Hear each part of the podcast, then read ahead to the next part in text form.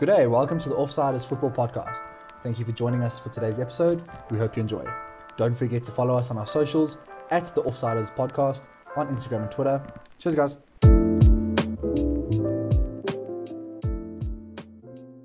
Hello, everybody. Welcome back to the Offsiders podcast. Today, we're going to be covering game week nine of the Premier League. Um, and yeah, let's get straight into it, starting with the Chelsea game. So uh, it was a, a good way to cap off a 40 goal game week, 40 plus goal game week, quite literally. Um, and it, it was very easily the most Norwich thumping you've ever seen in your life. I, I can count, I can't even count on both my hands how many times Norwich have conceded seven. Whipping boys. Um, I mean, you've seen Liverpool do it basically every season they're in the Premier League. Now Chelsea are having a go. I mean, it's, it's literally just the town bicycle at this point, unfortunately. City with 5 0. Um, so, yeah, it was um, obviously it was a big win, and it was um, a lot. A lot of that. A lot of that seven 0 was was put down to Mason Mount and his his, his hat trick. Um, and unfortunately, I can't say that I'm a big fan of Mason Mount. He did play very very well. His first goal was was was a fantastic finish. Um, he got very lucky with the penalty that he got to retake and almost missed twice. Um, and then his last goal, you know, it was it was it was training ground finish. Um, so I'm not a massive fan of him, but a hat trick's a hat trick. You know, again we spoke about uh, Firmino when he scored his hat trick against Watford, where it was it wasn't a fantastic performance. He definitely wasn't the best player on the field, but um, Three goals. three goals. You know, I mean, it's it's you don't you don't score a hat trick every week. You know, Mm. And it was a hat. It was a weekend of hat tricks. so um, to be part of that is was was was big for him. Um, Hudson obviously the, the the exclusion of Lukaku was was a problem simply because uh, probably, probably stuffed up everyone's FPL. Um, but um, Hudson Odoi banging banging the first goal, um, a good goal, very very good goal. It was um, lovely through ball, and he finished really really well past Krul. Um, so it was it's nice to see Hud- Hudson Odoi back in the team and doing well. Um, I think Chelsea will want to avoid Tammy Tammy Abraham's situation as much as possible, um, and regretting his, his his form that he's in at the moment. And then Reece James also back on goal scoring form. I mean, when he scores goals, he's, he thumps them. He doesn't just score goals. He like he absolutely wrecks them. So and it was exactly the same this time, where he just absolutely put in the back of the net. Uh, Chilwell with another stunner. He's basically a left winger. I mean that that oak. I I think one thing to talk about about Chelsea is is their their fullback flexibility is exquisite. I think like being able to have have. Reece James, having Alonso, who is who is in such who was in such good form, being replaced by Chilwell, who is in even better form. Like that's just it's not often heard of. So I think that they're very very lucky to have such a, a widespread um, uh, choice. yeah. You know, like a plethora of, of players that can come in and do the job extensively well every single game week without without without a doubt. Um, and I think what's nice to see from Tuchel as well is that he's he's embraced this this flexibility and he's used it to the best of his ability where he hasn't played a system that that doesn't include these players or includes them but doesn't use them to their full potential where now he's he's shifted to a back three where those two fullbacks are going to be doing a lot of the attacking a lot of the time. So it's nice it's it's it's almost fresh to see a, a manager who's really really using the most out of all of his players as much as he can. And uh, one of the commentators I can't exactly remember who said it during the game but they mentioned that Tuchel has given everyone a chance. You know, he's think about how many players you've seen on that Chelsea side. Random players, Papa Sarr, you see Chalobah, players like Chalobah who, who he gave a We chance. sit in the number of people who have scored in their team from different Yeah. players. I think something they- bad. Like their like, highest their highest scorer is, is has like three goals. You know, I think it's I think it's Mount and Lukaku are, are, in, are in par at the moment, which says not that they're not scoring goals because they've scored 27 goals, but the fact that they they've spread those goals across the entire team. Yeah, I think it everyone was pitches 18 in. players. Yeah, something something stupid like Yeah. that. You know, crazy. which is which shows that everyone's getting a chance, and if you take that chance, you get starting. You you, you play. You know, I mean, Mm. Chalobah's uh, again one of those really really good examples where he was given a chance in a time where they needed him, and he took that chance with both hands, and he's just kept on performing. You know, we talk about the, the the tactical ability that's spread out across all the players. I think Lukaku is also one of those really good examples where he's he's almost a striker that's not meant to score goals. Like obviously he's scored- meant to score goals. Everyone's meant to score goals, but in his the way that Tuchel's been using him is that the ball goes into him and then out from him He's more of a target man than a finisher. For him. Exactly. So he, hmm. he gets the ball, lays it off, someone else scores, you know, that type of thing. So as much as he's been out of form, he's been in the centre of almost every single goal that Chelsea have scored. You know, he's he's had played some kind of a part in it, whether it's even if it's not a direct goal involvement. That pre-assist. He's had uh, yeah, exactly. He's had that, that pass before the assist or he's had the he's bodied off one of the defenders before he passed the ball, before they score, that kind of thing. Yeah. So, I think the what's nice about that kind of position is that it's easily filled. So I found that Kai Havertz wasn't great. He he was I don't know. He seemed a bit he seemed a bit blunt. He, he was trying to be too forward with it, and I think he wasn't. He, he wasn't moved like he wasn't hmm. trying to distribute as much as possible. He wasn't playing his game. He was playing a striker. Exactly. Yeah. He was he was Which is not. he was played slightly out of position, but I think he was his what, what in his mind what he was trying to do is just be an out and out, and out striker, which he isn't. You know that's not his that's not his best. As soon as they brought Barkley on, Barkley t- took the ball, carried the ball, and then was creating chances, and he looked a lot more effective than Havertz did in that time.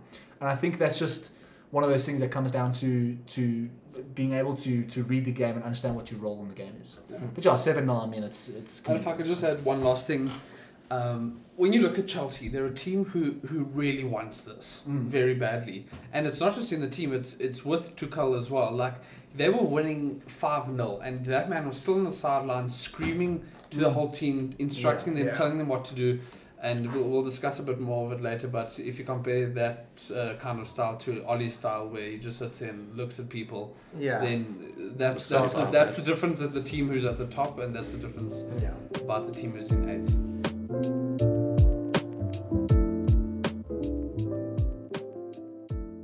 Now we're going to go move, move on to Luke with the Arsenal Aston Villa game. Okay, so honestly, it was a, a top performance from Arsenal. Completely run run the game from from the get go, and it was it was good to see because you could start, you could start to see the an actual team forming. Yeah, like the team cohesion is coming together. Like there was a work ethic. They were physically dominant in the midfield, winning those 50-50s, which you like to see.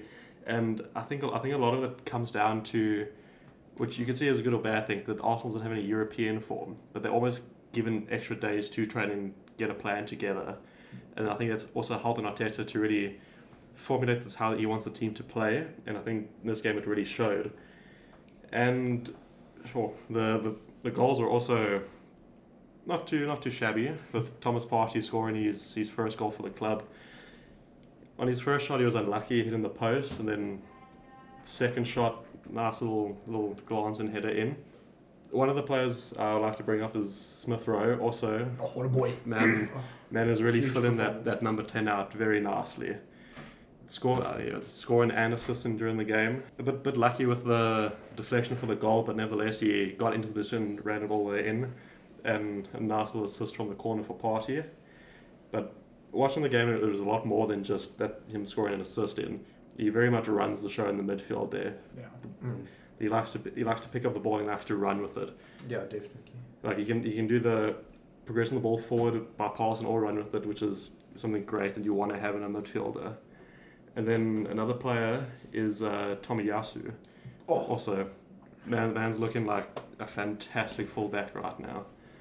Every, every game he's playing, he just keeps on getting better. The stark contrast between him and Bellerin last season It's- is just Yeah. insane.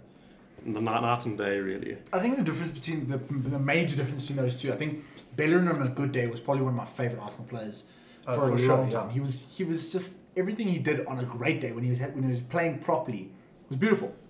He he defended really well. He was quick. He was he had great attacking work rate, but the problem is he was dreadfully inconsist- inconsistent. Week in and week out, you kind of had to guess whether he's going to show up on the pitch, and it was unfortunate because he, if he kept his consistency, he could have definitely been one of the best, one of the better fullbacks in the league. And I think that's what Tomiyasu brings to the table is that he might not be the best all round, he does everything really, really well, but he's consistent.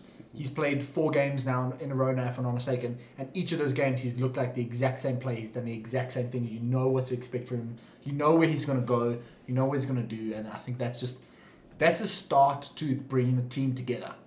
As you can rely on each player to do their job, and they're not going to be sporadic and do all kinds of nonsense. You know, so yeah. Yeah, and sp- speaking of the, like the team coming together, like I, w- I wouldn't say it slated Arsenal for their business, but like at the, the end of the transfer window, they, they they kind of brought in just young players, and the marquee signing was really Ben White. But now coming into like the the thick point in the middle of the season, you, these young players are starting to come into the side and really make a name for themselves in the starting eleven. Tommy Yasu, Lokonga in the midfield next to Partey looks fantastic in there. Vargas also like these all these players are all starting to show show their worth and show that they're more than just this young player that age doesn't matter and they're really taking up that first team spot. We have the youngest average age was Yeah. 20, 24.8 years or something like that. That's It's, it's, it's, Yeah, a year, it's a year younger than the next closest. No, though. and And and uh, this is it's something it's a funny topic because in the beginning of the season when Arsenal was doing so badly, that was the argument for why they were doing so badly. there is was that no they were, experience. there was no experience and they had just invested in the future. But now it seems that because they're all playing so often with each other, they Mhm. they're gaining this this um, confidence and experience with it, with each other much quicker than we kind Al- of almo- expected. almost that lack of squad depth is kind of helping that first team kind of solidify themselves Yeah. together. I think forcing them to you, you, you speak about lack of squad depth, but I think one of the biggest signings, one of the most important signings that we made was Tavares. Hmm. Simply because in previous seasons, if if Tierney got injured, we had to put Saka. Or you put there was times where Xhaka Yeah. played in left back. You know, in the middle of a game, we've made we've made defensive subs. We have to put Xhaka in the left back. You know, it's it's a massive problem. Now that we have Tavares, who's an absolutely solid player, doing the most and plays a very similar style to Tierney, where he is injured from the previous game week, slots in and almost again that consistency comes Yeah. through where you can rely on the player. It's not like he's it's he's completely out of out of position or he's not played. He hasn't played for a month and a half, you know, kind of thing. So, I think there is definitely a lack of squad depth. But what's nice about it is that You're, you're building on the squad. exactly it's getting there. It's Yeah. it's definitely getting there. So, yeah. And two more things I just want to touch on the Aston Villa goal Yo. from from, from Ramsey. Oh, damn. stunner. what a banger! That was Ramsey's looking like a really promising Yeah. player. You, you had- a second opportunity to almost do the exact same thing, but scuffed it wide. But what a great goal! Yeah, listen, I, I, I mean, that went in and I wasn't even mad. Yeah, if, you, if you're going to concede, you're going to concede nice. Exactly. it's gonna, yeah, if you're going to concede, I'll concede that. I'm happy with that, you know. And so- another thing on the Aubameyang penalty. Oof. So, I, I, I was watching analysis on it, and that. So uh, Lacazette went down, so it was obviously it was 100% a penalty because it came through the back of him, yeah. but it wasn't given straight away. Uh, the ref let time play on, carried on, and then he blew the whistle, but it was kind of misjudged for half time whistle. So the half the half ended, but he was actually blowing the whistle to go review because they're obviously telling him in VAR to go look at the screen.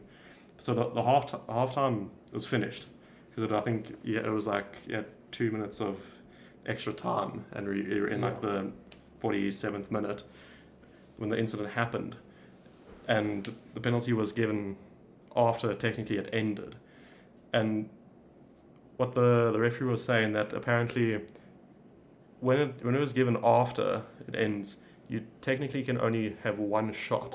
Oh, shit. So the rebound actually sh- technically according to the refereeing rules and whatever, it actually shouldn't have counted Hectic. because it, Really? it, because if you think back to the last season or the season before the, Brighton United game, also they got Oh, they got the penalty. right at the end.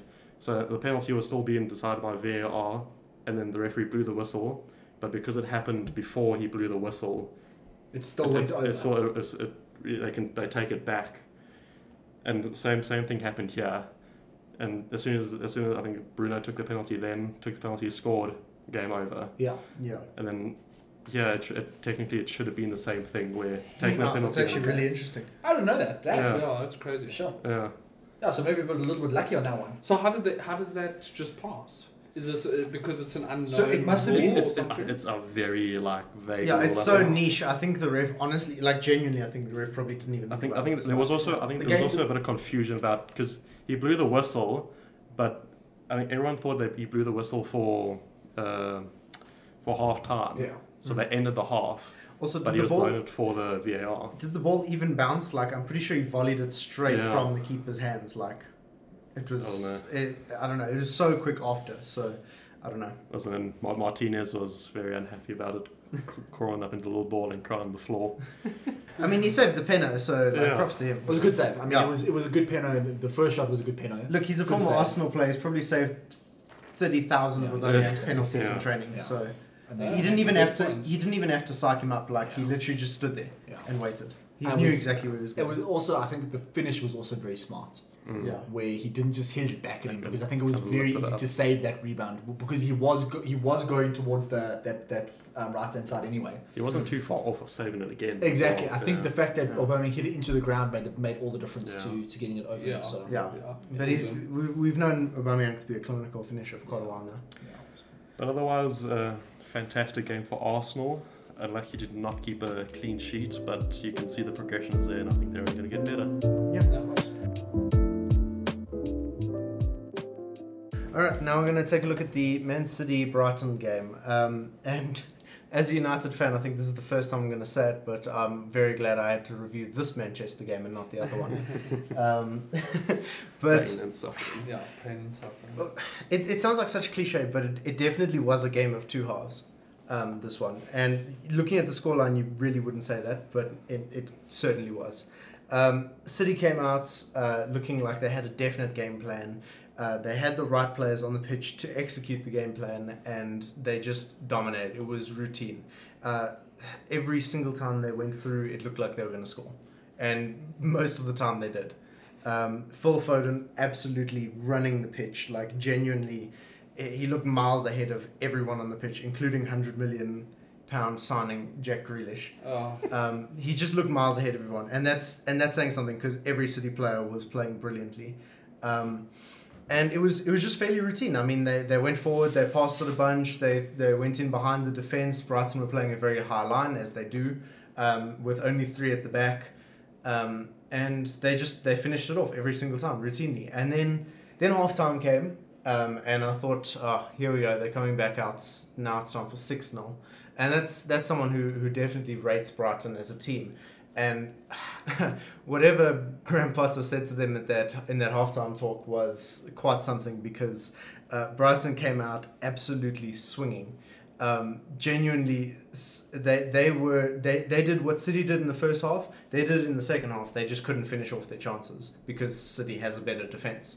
But they were playing like like brilliant liquid football, like genuinely pass, pass, pass, skill, cross, low cross, cut back, basically literally trying to walk it into City's goal, and that's that's it's hard to do with the, with the City team. Um, and I think it's, it's definitely testament to Graham Potter because I mean he had every single one of those Brighton players performing at absolute peak ability. Um, they got their they got their goal back uh, in about the 80th minute. Uh, a penalty. Ederson came out to claim the ball um, and just managed to uh, sweep one of the Brighton attackers off of his feet. Um, and yeah, I mean, simple penalty scored. And at that point, you know, there's less than 10 minutes left. I thought maybe maybe it could end 3 2, but most likely it's going to be 3 1. Um, and then Riyad Mahrez came onto the pitch um, and uh, basically was asking the coach at this point why he wasn't playing in the first place because the second he came onto the pitch, the tide went straight back into City's favour and City were, were all over Brighton. Um, so, I mean, it was it was perfect from City first half. I felt that they really lost their legs in the second half. Um, even though they managed to score another goal, I felt that they, they, they definitely took their, their feet off the gas and for a team that, that has the consistency of, of City, that's actually something you don't often see. So I was quite surprised to see that. But huge props to Graham Potter, huge props to Brighton. They they really gave gave City a run for their money in this game. I think with with that, the in the first half, Brighton very definitely played Brighton football. You know, like like I said, three at the back. They were passing it around. They were, they were, Brighton have some of the most have some of the highest completed passes in the league. um, and that's saying something for a team that's obviously they're in fifth now, sixth now. I don't exactly know, but they're high up on the table. I mean, that's that's that's fifth now. Yeah. So that's very that's very common with the with the top five, top six teams. You know, you'll see that those types of teams will have lots and lots of passes, and it's part of their success where they manage to pass the ball around enough, hmm. pass around the back, they create space, and then they move forward quickly. Unfortunately, what Pep did so brilliantly was that he understood this and he pressed the absolute shit out of them. Yeah. They had in that first half, they were under pressure the entire time. Every single pass was run down, was intercepted, was pressured. The, the, I can't imagine the amount of pressures that those that those players gained.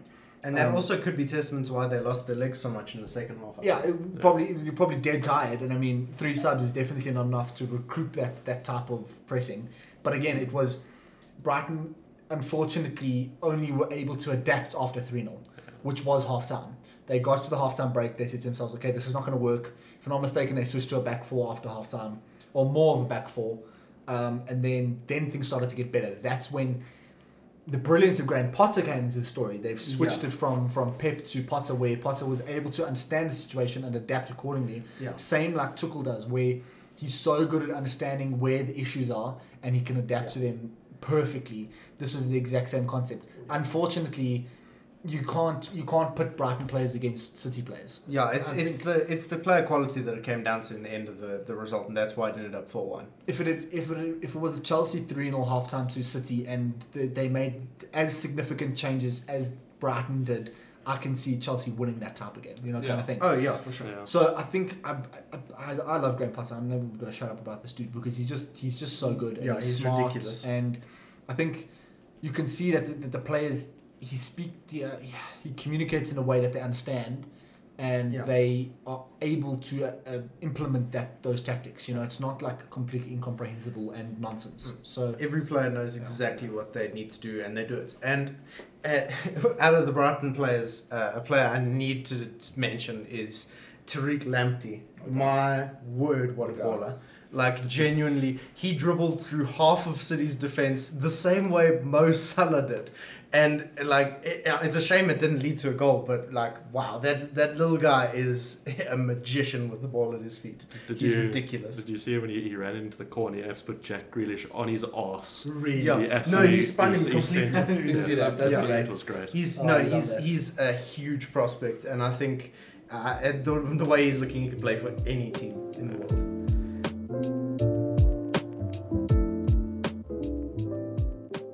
Um, all right, now we're going to move on to the Tottenham game.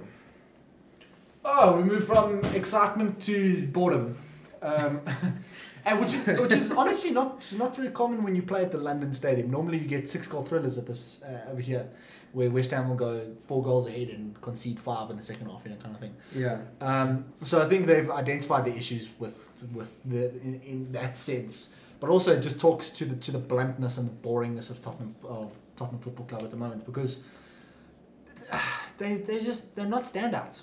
You know, they're, they're, they're not doing anything interesting. Uh, They have they have a, half a Burnley squad, half a Galactico squad, and Yeah. it irritates me because you're playing with Emerson Royal and Oliver Skipp and uh, like Winks. Mm. You know, honestly, put those teams into put those into a Burnley team. Put uh, a Cornet and uh, who, who else? Fucking Mark Hughes from fucking Watford, and you've got a better side than Dwight McNeil. Dwight McNeil. You've got a better side than than what the Tottenham squad have at the moment. So it's unfortunate because if they had recruited slightly better, I think they would be a lot more exciting. Because again, they, they have Son, they have Ndombele, they mm. have Bergwijn, they have Kane, they have these players, and that's the Galactico half of the squad. yeah. But first of all, Bergwijn's not playing. He's getting second second best to Moura, which I don't understand. Because when Bergwijn plays, he plays. I mean, Yeah. we've seen this before. You know, He is more uh, just better. just better, exactly. Yeah. He's, he's more youthful. He's better. He's more. He's more driven. Those types of things. But he doesn't get the minutes. I, I just don't get it. And then West Ham on a boat. You can kind of say a resurgence because their results kind of here and there, up and down. But again, they're solid. Antonio solid. Cresswell solid. Rice is coming into his legs recently. Uh, Souček and uh, Coufal are obviously just solid. So I think it's good to see from West Ham because they're they're also they're a really nice team to watch. It's one of those ones that you root for. You know, you can't you can't hate West Ham. Yeah, you can impossible. dislike them, but you can't hate them. Yeah. Yeah. You know, because They play good football. exactly they Yeah. play nice, attractive football. The, the team is full of, of, of really really good players. Um, so I think seeing them beat Tottenham is almost deserved because I don't think Tottenham have been good. Yeah. Mm. Um, and I, I can put that down to first of all the recruitment, but then also I, I, unfortunately Nuno is he's not the man for the job. No. He's not he's not the right fit. The way that he he, I, I almost feel like he's trying to adapt to different.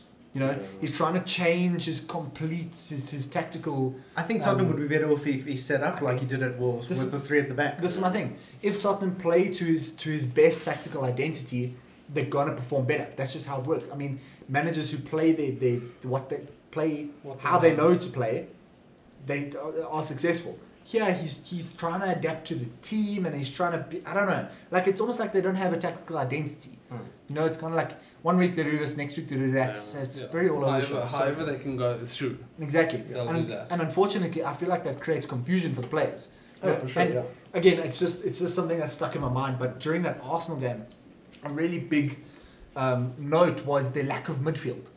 I mean, there's pictures from the screenshots from that game where there's not a single one of the, the Tottenham players in the centre of the field. Dele Alli, Ndombele are all either in the forward line or they're sitting out wide.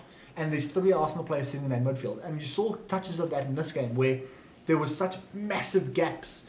And fair enough to West Ham, they do move the ball really, really well in between space. But the fact that they were moving the ball and Tottenham players were standing flat-footed, not being pragmatic, not playing properly off the ball, just is testament to the fact that they, they seem confused.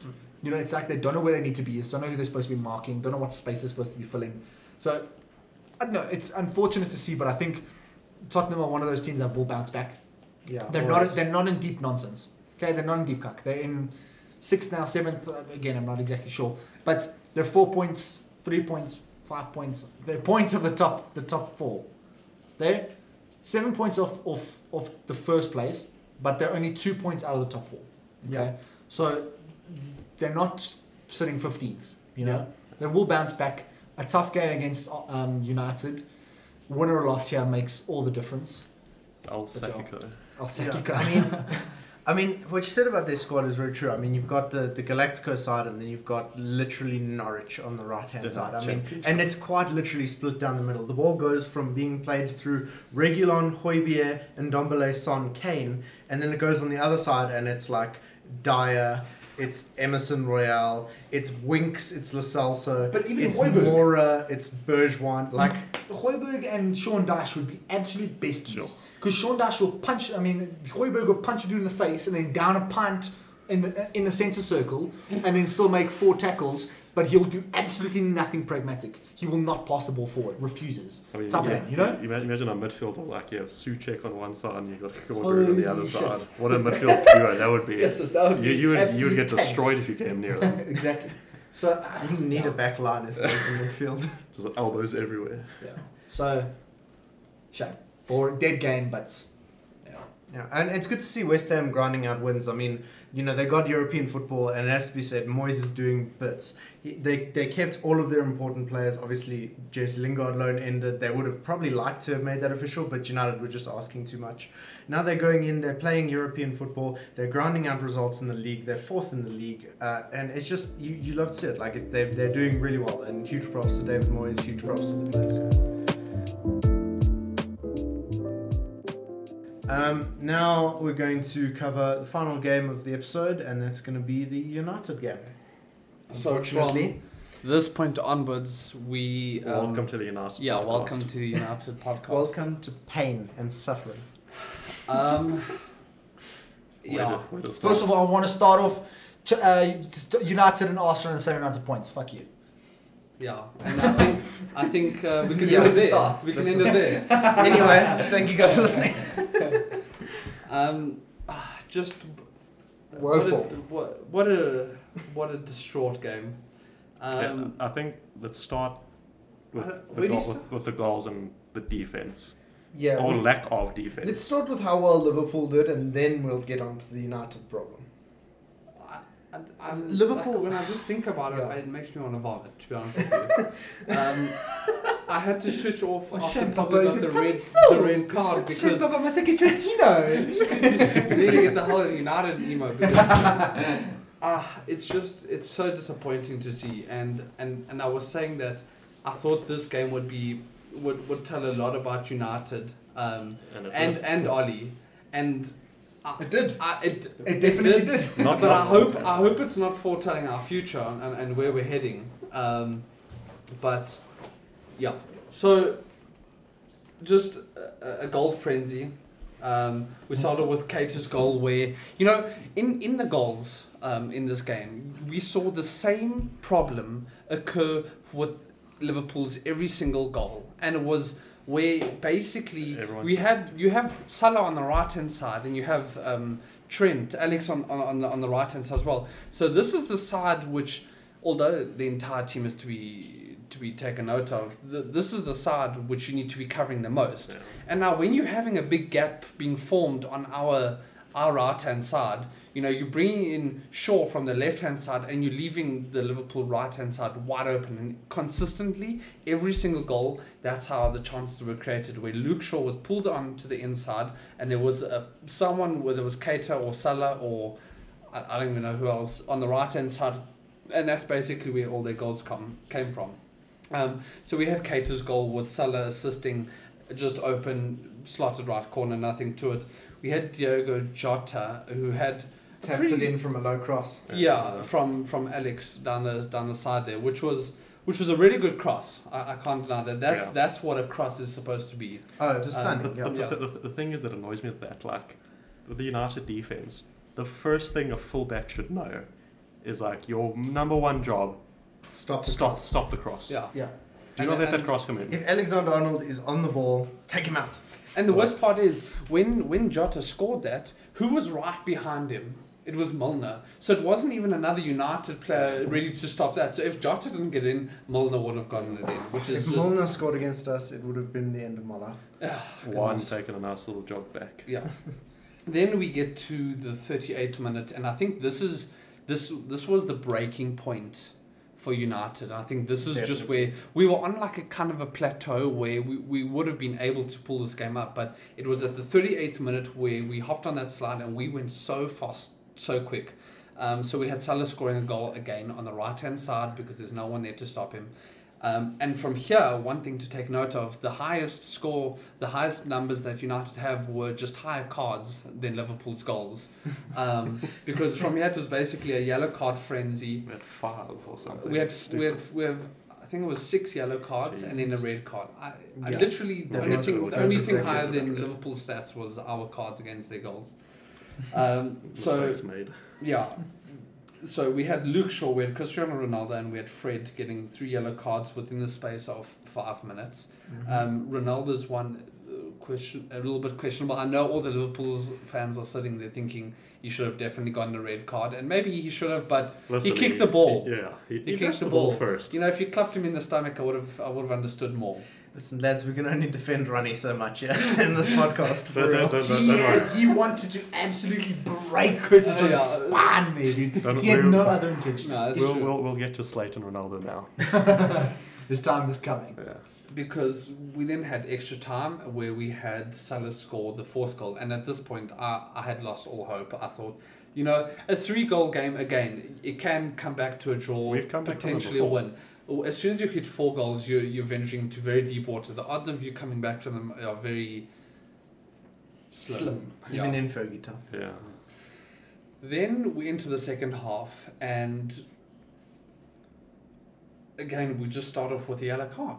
In the 46th Yeah. minute, we get a yellow card just to introduce us back, and then about five minutes later, we have a Salah goal. And again, this just sets the entire Yeah. tempo for the rest of the second half, and that's it. So Salah got his third goal for The the, game. trick. So, and that's also making him the highest scoring African in, In the the Premier Premier League. 107 goals. As well as the top scorer in the league for the season. Yeah. so- Imagine having both of the top scorers in Africa on your team. And then al- also, It's didn't, ridiculous. Didn't And then they've got just that dummy in the middle, that absolute bag of crisps of a footballer, Roberto Firmino. Also, uh, is, is, isn't his hat trick? He's the only like rival player to score a hat trick At Old Trafford. at Old Trafford Yeah. Since ever. R9. Yeah. No, since R9. Yeah. R9 scored at Yeah. Old Trafford. Yeah. And I mean, So- he's R9. Yeah. So I, I- I think it's at this point where I have to commend Salah. He he's playing like a he's playing like a god, and I Yeah, hate having to say this, but he's playing he's playing so well. No, no, listen. Oh. No, I know. I'm laughing because I agree with you. Oh, yeah, yeah. no, He's he's a got joke, a pain he's a your cheat voice. Yeah, I can hear the just- in your. He's an absolute joke. He's, he's a cheat code. Like, he, No, he, he goes is. forward with the ball, he's either going to assist or he's going to score, or he's going to absolutely spin your defense. And it's, it's one of those. It's not anything else. I think And it's just searing pace, complete skill, and absolute composure in the finish. It's Every He is the complete Yeah. forward at the moment. And this is his peak, I think. one of the best things to point out about Salah is is obviously he's quick, obviously he's he's smart and his runs and stuff like that, and his time runs. But to me, what stands out is his finishing. Like there was the, the, the I think it was his second goal where De Gea was basically hugging the post, and he's still Mm. and he Still still got it. managed to squeeze it through uh, like a one by one foot hole. And that's like the Yeah. third or fourth time he's done that this season. And this is the thing, like he he, I don't know, his feet are like little laser pointers because he manages to, to Yeah. absolutely squeeze them in in the, the tightest spaces, and it's That just left foot is lethal. yeah, I don't know, it's it's it's Pinpoint exquisite to watch. Yeah. You know, because there's, at this point, you, you there's no gap small enough that I'm like, ah, Salah won't score that, you know, kind of thing. Barring barring the, the entire keeper is smothering the ball. Yeah. You know, even then, I feel like he's gonna fucking rainbow flick it over the keeper or something. You, nonsense you like will that. find a gap. So Mm. So, moving on to that to talk about the uh, the more negative side, and that's United. Um, standout performers for me, I think Rashford was very lively. I think he was a bit selfish on the uh, shooting. He should have put a couple balls through instead of taking the shots. Uh, I can say the exact same for Greenwood. Very lively, lots of energy. He was really good going forward. He just should have passed instead of shooting. Ronaldo, look, he didn't he didn't have the best game. He got very frustrated, and that was clear to see. He scored didn't press. He didn't do anything. He did get it in the net at one point, Which But- was a good goal. It was a good finish. It was It was a great good- finish. It was a great wonderful finish. finish. And Just I, offside, I, yeah. I, yeah, I question the, the, the, the offside purely because I feel like was I, odd, I yeah. feel like I've seen goals like that go through all the time. So Mm. and it was also at that point which a little bit of faith was restored in me because I saw that notification pop up because by, by now I was gone.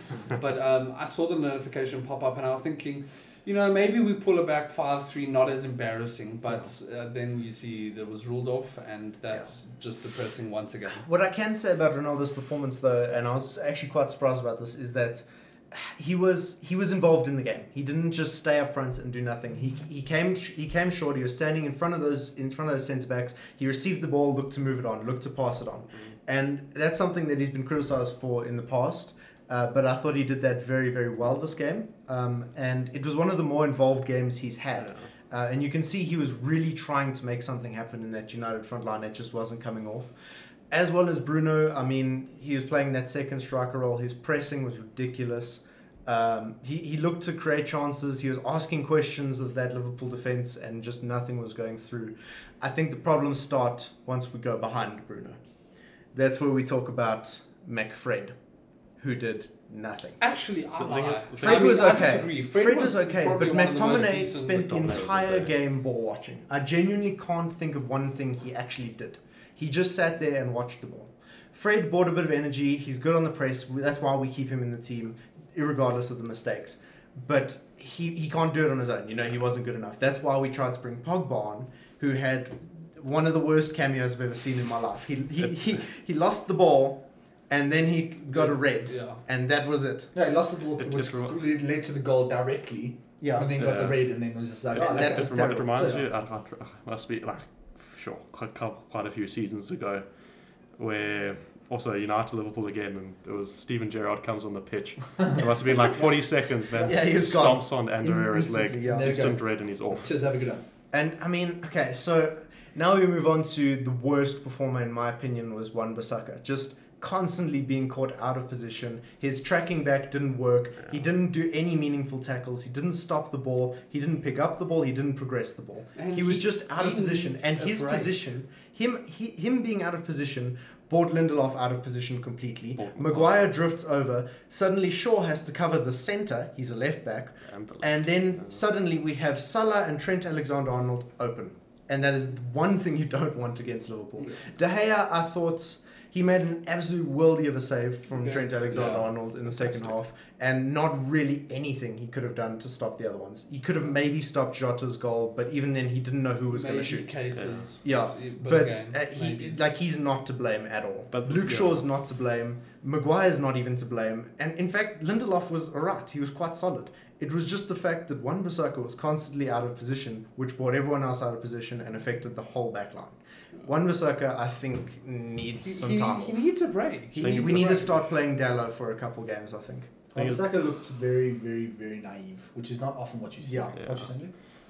I was, I was, I was going to say that um, one, one, th- one thing that when it comes to defending from a team, it's supposed to, you, like, your front line, they're not supposed to really win the ball back.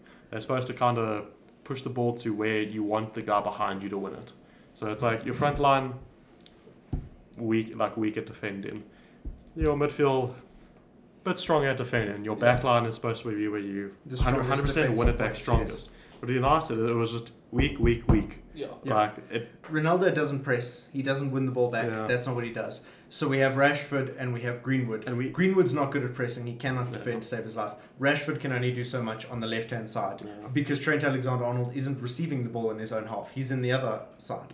So then it turns back and we have Bruno. Bruno's pressing. He's not a one man team. He can only press so much.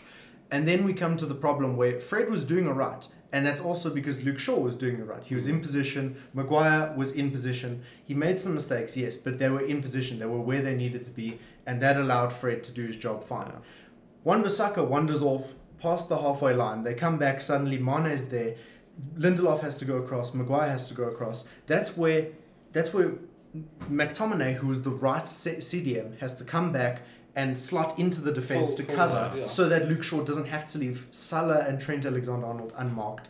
But McTominay was ball watching, so There's it just also- didn't work out. That from from behind Bruno, our defense is just there's nothing. yeah. My issue with, with that whole situation is rather not not the defending and not the not so Wan Bissaka definitely made massive mistakes. I think he was he was very much so the reason why the the, the, the formation was out of shape. No one no one told him.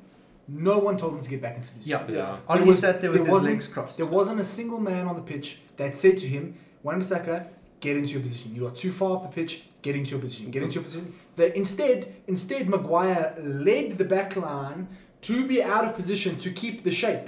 Because he, he, he took he took the shape over the defensive ability of the backline, and th- that led to all four of the first goals. Mm. Yeah. You know, every single one of them. And the thing is, even if like so, Bruno would usually point this out. He's a very vocal member of Mhm. the team. Even if he had noticed it by that time, we had already conceded four. Bruno's trying to create chances to get us to score. He doesn't have time to be worrying about the back line. Our skipper Maguire, instead of shouting at Wan Bissaka, telling him to get back, he's moving into the wrong position, which offsets the thing. And our our our our, our, our manager is just sitting with his legs crossed, not saying anything. And I mean.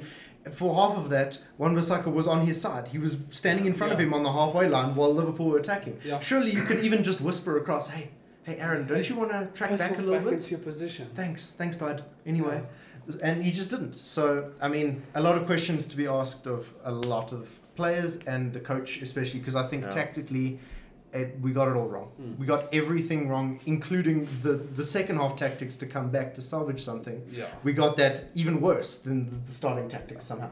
Yeah, I, I just want to say that the same thing happened in the Atalanta game in the Champions League, where we, we start out as the uh, the usual four two three one, which we've played well in before, Hmm. but then we go behind because of shoddy defending, miscommunication from the back line, and that, and then we we went into a a, a four two four because Rashford's Rashford wants to There Rash, four Rashford, strikers on the pitch. yeah, Rashford wants to score. yes. We have Ronaldo, who he's not going to come back. Bruno, Bruno wants to arrive late in the box. yeah, Bruno's that second striker. Greenwood Green, wants to smash it in from Greenwood's 30 also- yards out for some reason. Greenwood's also a striker. And you, you- you're left with McTominay and Fred in the midfield. And I think Paul, Paul Scholes said it during after the analysis that how United were lucky to win the win against this At- Atalanta side because Atalanta's a good side, but they're not that good.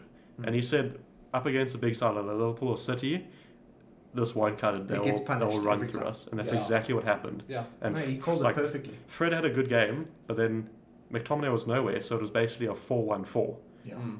Yeah. And just- that's how they just You run have, you through have us. literally a, a- an entire third to cover from two average players, and on the day, one average player, one nowhere player. Yeah. You know, how, how are you expected to cover two thirds of a pitch by yourself? Yeah. No, Well, you're not. That's, you that's the can't. problem. You can't, Yeah. and they didn't, and that's the problem. Yeah. And that's why that's why and it's it sounds so silly to say because he's got no goals and assists. You know, uh, from an outside perspective, you'd think he's doing terribly, but Sancho has to play because if if Bruno is not able to create the chances, He we need it. someone else there to bring that because we didn't have Pogba on the pitch. Luke Shaw had to stay back because we were constantly needing to defend. So the only person who was creating chances was Bruno, who also likes to shoot.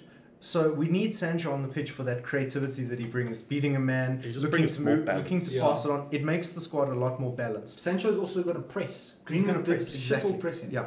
Yeah. I don't think I don't think Bruno knows how to press That's exactly the thing. because uh, He's- uh, he's- Greenwood has- he, he, run, he, run, he runs straight at them. He's, he he, has, doesn't he has zero run. defending Yeah. ability into them. He has, Yeah. he has, he, he doesn't know like what to do. Greenwood know? has been trained in attack since day one. He's, he's been spending too much time with Ronaldo. yeah. Yeah. Watching those Mbappe videos. So yeah. on the conversation of Oli out, and I think this is a, a big question of on, on a lot of people's minds, not just the United uh, minds. Um, so I don't know who knows this, but so we we uh, found out today that Oli is not being sacked, and he will have the next three games to essentially prove himself. There's there's conflicting reports because some Oh, people that came said that United. the United board were meeting, and it's Yes, but that so that came Yeah. afterwards. And look, I mean, as much as as much as maybe Ollie's not the man to carry us on, uh, you know, he's taken the squad very far, and I really respect him for that. He's a legend. He's he's genuinely improved the squad so much, and the results he got he's gotten haven't been the worst. Like they've been pretty decent. He's as a manager, like I was saying, I, I would describe him as fine. Like he's fine. He's, he's gotten us, cons- You know? he's put the club back in the right direction, Yeah. which was you, came in, you If had to do, yeah. and consistent The Champions squad League has finishes. improved in almost every position since Mourinho left. Yeah. And we've our, our results have been like third in the league, second in the league, second in the league, Yeah. champ, consistent Champions League qualification, final of the Europa League, five semi-finals I think it's been, uh, and yeah, look, we didn't win, win any of the finals, but we got there, and most teams didn't. Like it's quite, it's actually that simple. But I don't think he can take us further. That being said, I don't think there's any managers available who are a right fit for the job.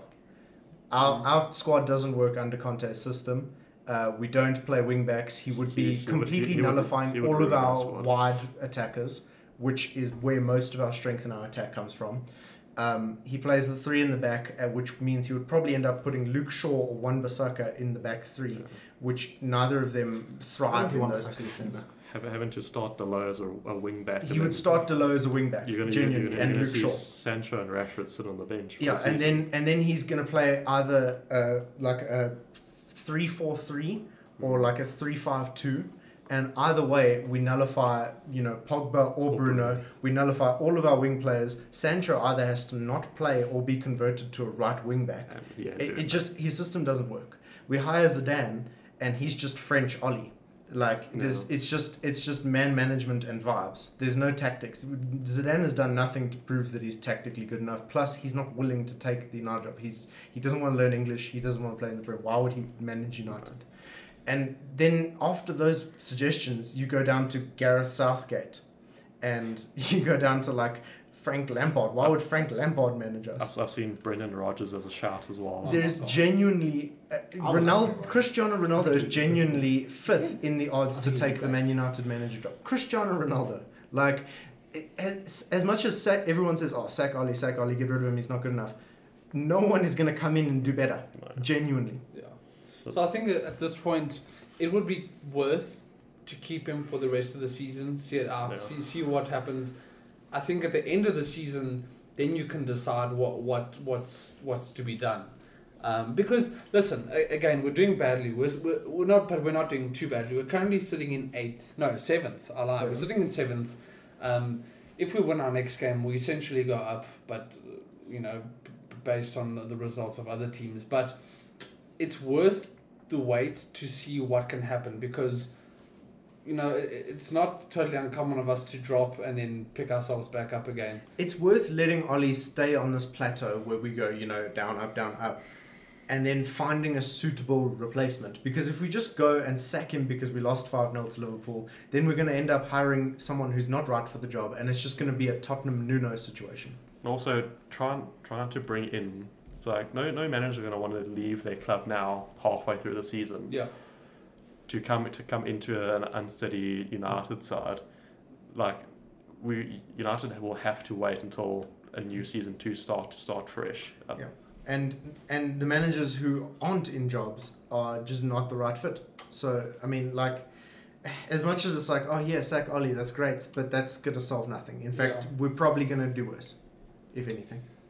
an outside perspective, I think that I think that he, he's Ollie is is is clueless. I think Ollie he do, he barely has a first plan, and his second plan is non-existent. And I think there was clearly evidence in the in the Liverpool game as well, where he he didn't adapt. He didn't take control of his team. He, when he got a red card, he brought on Cavani. Okay, he brought on Cavani and put Cavani in between Fred and McTominay. And then- I sort of think Cavani is the first ever box to box striker. Like, Genuinely. And number eight point five. Yeah, Okay, this is all from this. Is, if you guys are interested in, in how terrible the tactics were, watch the Tifo the Tifo Football IRL on YouTube because it explains in depth how bad Ollie was at, at his tactics. I think the difference between any other manager now, you bring in any other manager, anyone, doesn't matter who they are, Zidane, whether it's Conte, whether it's Brendan Rodgers, whether it's Gareth Southgate, they have a plan. They have a plan A. They have an they have a clear cut identity. They have conviction. Okay, someone like Brendan Rodgers is gonna absolutely clap someone if they talk shit. Zidane is, is gonna is gonna be uh, he's gonna re- demand respect, and they have a plan B. You know, they get a red card. They have the right idea. They're gonna bring on players.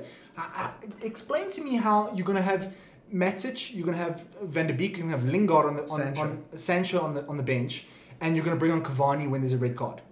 It doesn't make any sense. It's almost like he's so he's so clueless as to how games end up going that he thinks it's still salvageable. That he still thinks, oh yeah, no, no, I can score four goals. I can still get one back. I, I, I just I don't I can't. And we spoke about semi-finals. Don't give a fuck about semi-finals, okay? Because it was a semi-final for the Europa League. It was a semi-final for the the League Cup. It was a semi-final for the FA Cup. Okay, you can with this squad.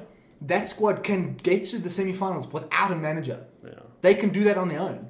They don't need Ollie telling them what to do. They did. Okay, that's the thing. it's not a Champions League semi-final where you get to the knockout stage and you're playing you're playing Barcelona, you're playing Real, uh, you're playing um, Bayern Munich. Those times, those types of teams who are going to give you Arsenal scores. They're going to give you a 10-2 aggregate score.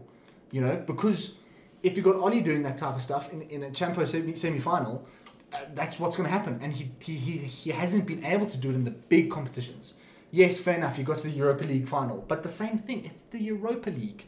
You played Villarreal in the final. Who did you play in the, in the semis?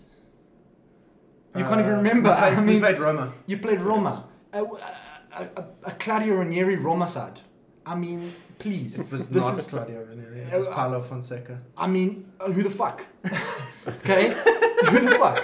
Okay, so I, I, I just I think anyone is better than him I- because they have plans. I think anyone's better, maybe. Not anyone, Another but right a lot of people are better, but not in the middle of the season and not if you're looking at long term. I think with the managers available, there is no point in sacking. Like Zidane, yeah, he'll come in, he'll demand respect, whatever. Tactically, he maybe has a plan B, but like he's not much better than us. he hasn't proven to us that he has any tactics. He's gonna hold down the fort well enough. Hmm. He's not gonna get you an eighth place finish because Yeah. if Yeah. your if your form continues the way it does, you're gonna finish out of the top six all day. yeah, for Okay, sure. you bring someone who's gonna who's gonna tell everyone to fuck off and grow up.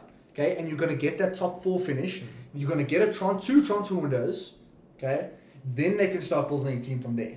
So I don't know who that person is. Anyone but only in my in my Yeah. opinion. It's just, you know, Brendan Rodgers isn't going to leave Leicester. You know, Erik ten Hag just signed a long term contract at Ajax. Graham Potter's currently uh, as doing as well as he could with his Brighton project. He's not leaving it. He's doing better than United with Yeah, Brighton With his Brighton project, you know, Zidane, he, he's not really that interested, and I just don't think he's too mu- he's enough of an upgrade to warrant actually sacking our manager.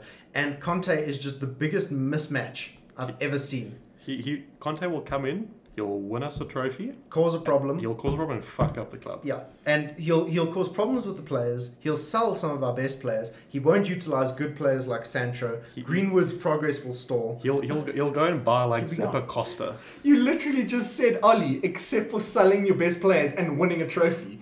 I see no downsides to bringing Conte. But- Like, okay, but he's then gonna do the ex- he's gonna have the exact same impact, but he's gonna win a trophy. Fuck it. Who gives a shit? Fucking do it. and then But you- while Nah. Conte, You're looking at the- while you're looking Conte's winning a trophy, then chat to someone else and be like, hey, listen, you want to come in in two years' time? Cool, come in. We'll, we'll is sort who the is team that someone else? Uh, we'll find out when we get there. The thing is, you've sort The of you, thing you- is, we're only seventh. Like, there's still so much we, we could so easily. last season at this point we were Uh, seventh. it's it's it's not like we're tenth We came second. Yeah because of tenth. You know, and the thing is, the thing is, you know, We're on the same you bring in. Conte, Yeah. You bring in But they're still Conte, maybe he wins an FA Cup, maybe he wins us the Champions League or a Premier League, and then he's changed the entire team, he leaves, and suddenly we need a rebuild again. We've just finished a rebuild. We want a person who's going to come in, take the team that's being built, and use it as a long term project to make long term You finished the rebuild.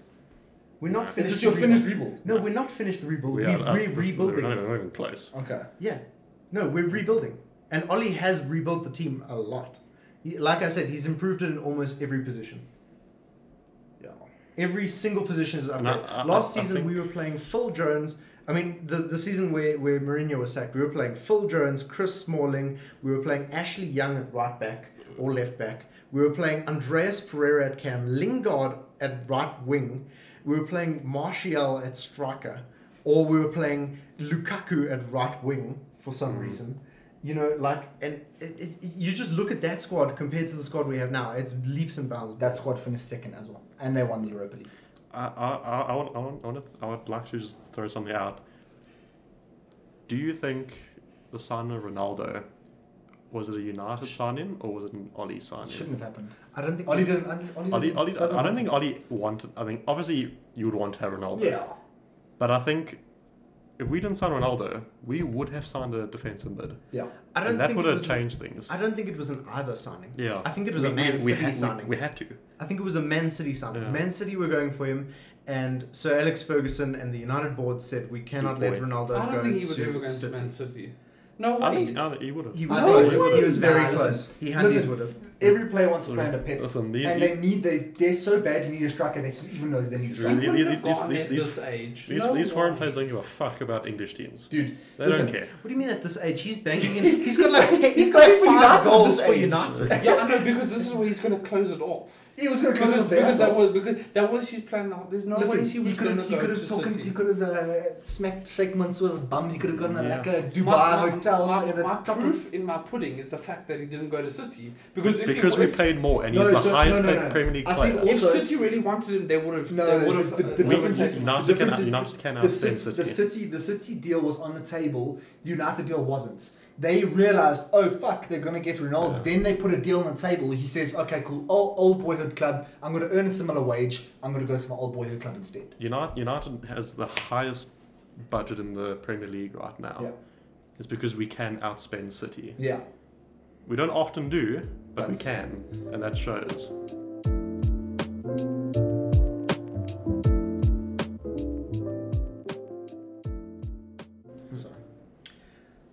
Yeah. All right, that was an interesting debate. Now we're going to move on to our team of the week. Uh, no better place to start than the goalkeeper. Um, and look, in a in a game week where about forty something goals went in the back of the net, it's kind of tough to find a goalkeeper that really stands out. Uh, and my suggestion for this was Fabianski, which is what we've inevitably gone with.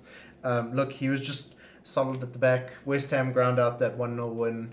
Um, he kept them in the game. He got a 7.3 rating. Um, and he made four saves. So, solid performance. Okay, our first defender is Trent. Um, and it's, it's almost undeniable to put Trent in the, in the back line there. He was really, really good. Um, he was he marauded right through the, the United um, midfield, forwards, back line, everything. He was he was really, really pragmatic.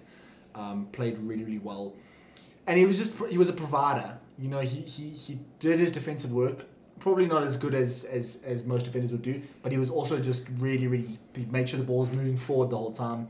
He made sure that the energy was high. He was taking shots. He was sending in crosses. So yeah, really, really good performance from him in a game that that was um, marauding with with goals and assists. So. Okay, next in our, our back three we have Konaté, and man slotted in there next to Van Dijk for to do one job, and he did it perfectly. It was for, uh, forcing us to go long ball, and man was on that halfway line, just heading them back into that midfield and constant counter attacking. I think he, I think he had four, four duels, one out of four. Good pass success, rate. I mean, he wasn't he wasn't pressed that often, but when he was, he was silky on the ball and just held that back line solidly.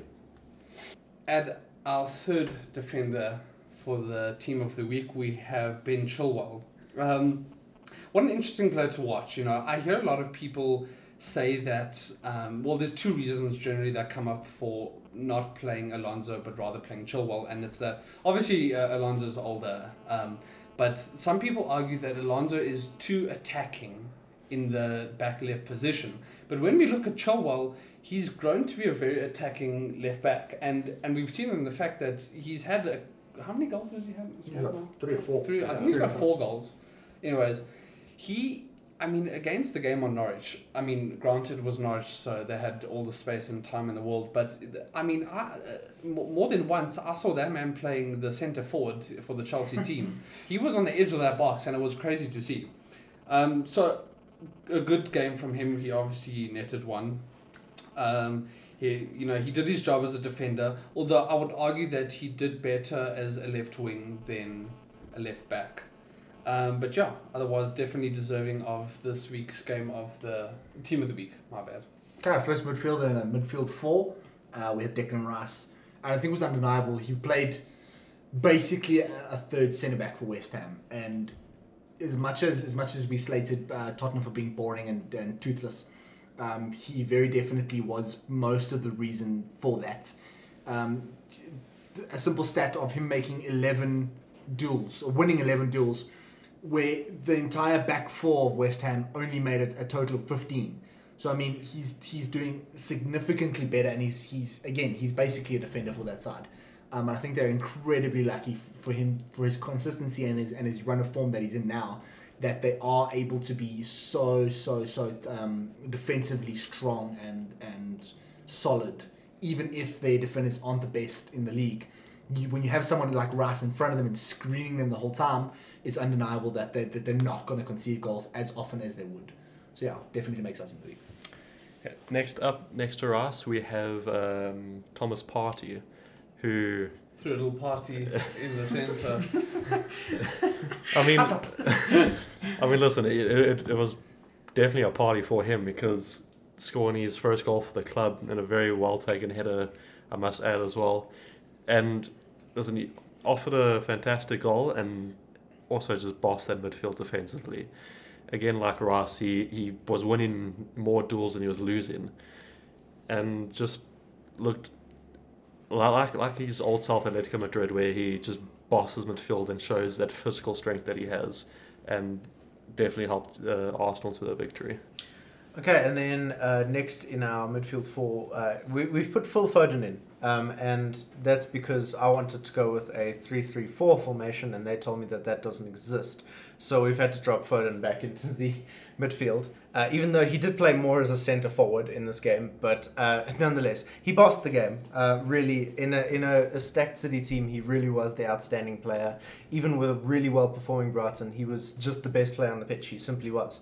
Uh, absolutely magnificent from him. He got a 9.3 rating, two goals, and assist and just for such a young player, it really is incredible to see. Um, and yeah, just has to be included in the team.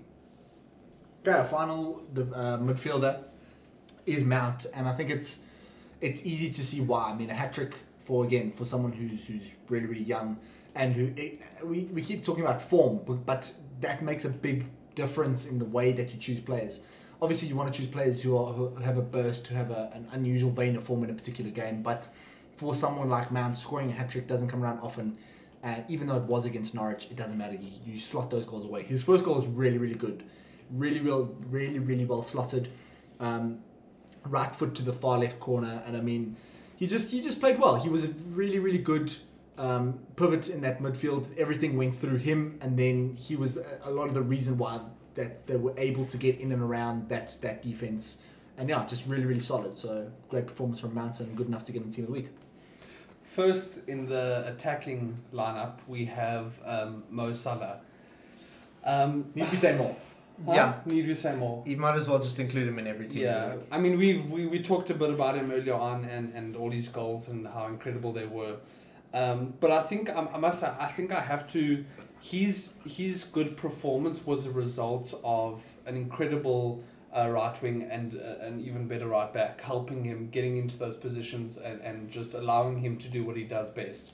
Um, obviously, uh, Keita and Alexander uh, just pushing him through and he scored his three goals, got one assist, and again, what else do we say about him? He's just an incredible performance. Um, weirdly enough, he actually had zero successful dribbles in the entire game. He didn't There need was- to. there was- Yeah, he he simply didn't to. walked past Yeah. the He was in his space so well. that wasn't, yeah. There was no one in front of him to dribble past. yeah.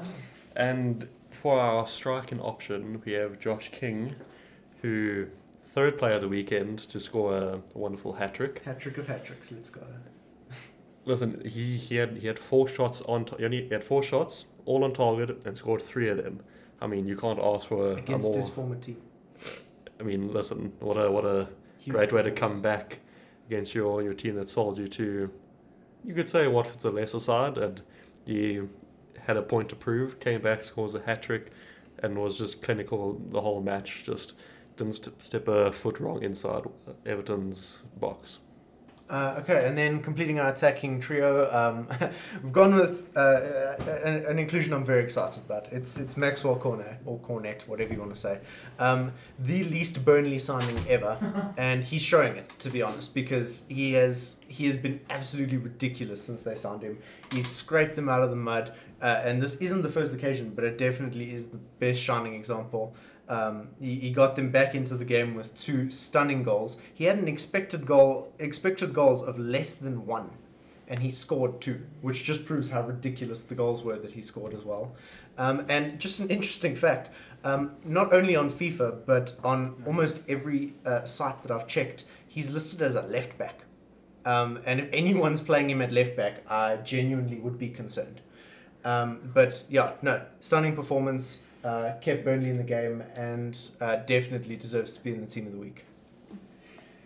Okay, and finishing off with our manager, uh, I think it's very simple uh, to choose Klopp. Uh, even though um, Tuchel managed to score seven against Norwich, it was definitely more of a feat to score five against United. Um, and my biggest thing, I think he had a plan and they used the plan, they did the plan well, but I think he was very smart that he didn't get carried away. You know, a lot of managers, I uh, the, the example I made earlier was if you had Diego Simeone in the same position, he would have been air humping the, the fans for 20 minutes after the game and he would have would have probably spat on fucking Ollie or something like that, something stupid, you know. Whereas Klopp, he, he, he scored, his team scored five and then you could tell that he changed the tempo of the game. He wanted to preserve the team. He didn't want to, I didn't, I don't think he, he was trying to not embarrass United because that, that had already happened. That was long gone. But I think he was more respectful.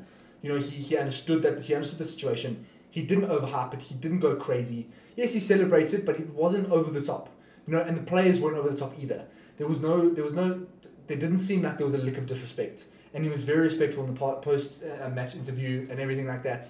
So I think, in terms of of just being a good person, you know, I know that sounds cheesy and a little bit fruity, but His Just- just- just being a good guy. And and you know in a position like that it's so easy to get carried away but he just didn't. So yeah Jurgen Klopp definitely taking it. Obviously a great performance as well so. All right, and that concludes the episode. Thank you guys so much for listening, um, and we will see you in the next one. Uh, thank you guys so much for, for tuning in. Uh, please engage on the socials. Um, we really enjoyed doing this episode, uh, and we'll catch you next time. Yeah. Cheers. Peace. Cheers.